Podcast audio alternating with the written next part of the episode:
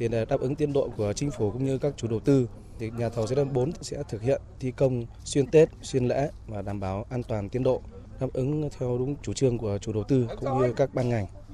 Thì là Tết cổ truyền của Việt Nam thì trong tâm thế ai cũng hướng về ngày nghỉ lễ Tết nhưng mà vì công việc chung nên là cũng động viên tất cả anh toàn thể cán bộ công nhân viên thi công tại ờ, công trường ngày Tết.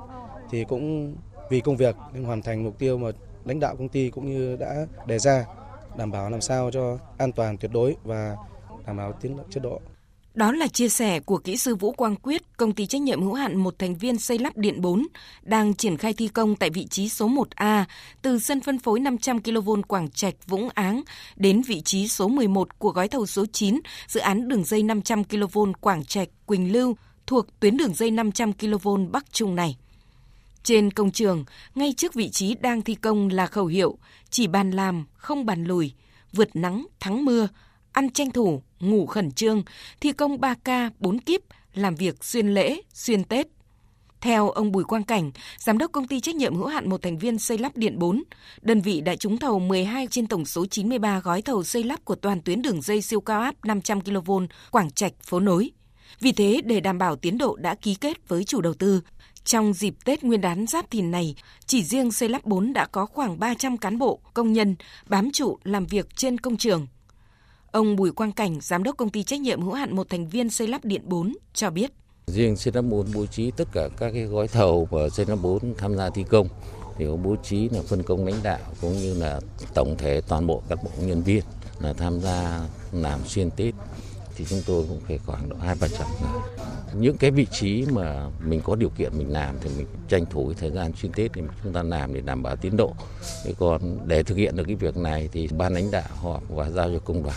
để tuyên truyền vận động cũng như là động viên tinh thần người lao động và có một cái chế độ đặc biệt để người lao động có thể yên tâm làm việc. Không những là người lao động làm việc được nhưng mà gia đình để đảm bảo được cuộc sống. Cùng với tiến độ, để đảm bảo chất lượng của công trình thì trên công trường cũng phải luôn có đầy đủ các đơn vị tư vấn giám sát, ban tiền phương chủ đầu tư.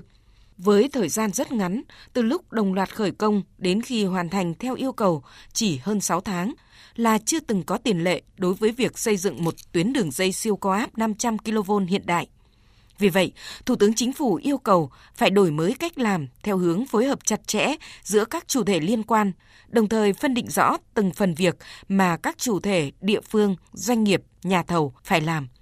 Kỹ sư Bùi Xuân Thái, Phó trưởng phòng kỹ thuật Ban quản lý dự án các công trình điện miền Trung, trưởng Ban tiền phương số 1, phụ trách tại địa bàn thi công dự án Quảng Trạch, Quỳnh Lưu cho biết. À, hiện nay công tác phối hợp ừ, từ nhà thầu thi công cho đến ờ, ban quản lý dự án thì cũng đã triển khai với địa phương để mà phối hợp để bàn giao cái công tác mặt bằng nó nhanh nhất.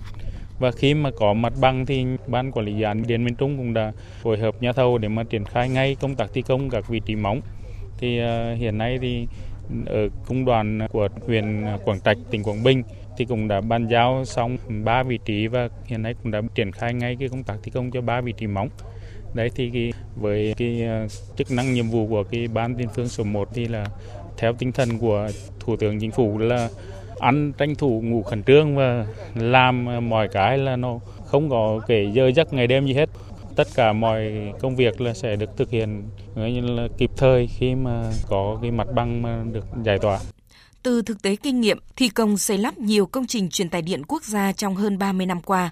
Ông Bùi Quang Cảnh, giám đốc công ty trách nhiệm hữu hạn một thành viên xây lắp điện 4 nhấn mạnh tầm quan trọng của công tác giải phóng mặt bằng tới tiến độ của đường dây. Bởi chiều dài toàn tuyến gần 520 km, có tới 1.179 vị trí móng cột đi qua địa bàn 211 xã phường của 43 huyện thị xã thuộc 9 tỉnh, gồm Quảng Bình, Hà Tĩnh, Nghệ An, Thanh Hóa, Ninh Bình, Nam Định, Thái Bình, Hải Dương và Hưng Yên. Khối lượng công việc là không hề nhỏ. Với kinh nghiệm của Senap 4 là một trong những công ty chuyên ngành về xây lắp điện, chúng tôi đã thi công rất nhiều công trình từ 500 mạch 1, mạch 2, mạch 3 và nhiều cái dự án 220. Thì khó khăn nhất của cái xây lắp điện của các tuyến đường dây là khó khăn về cái công tác đền bù giải phóng mặt bằng.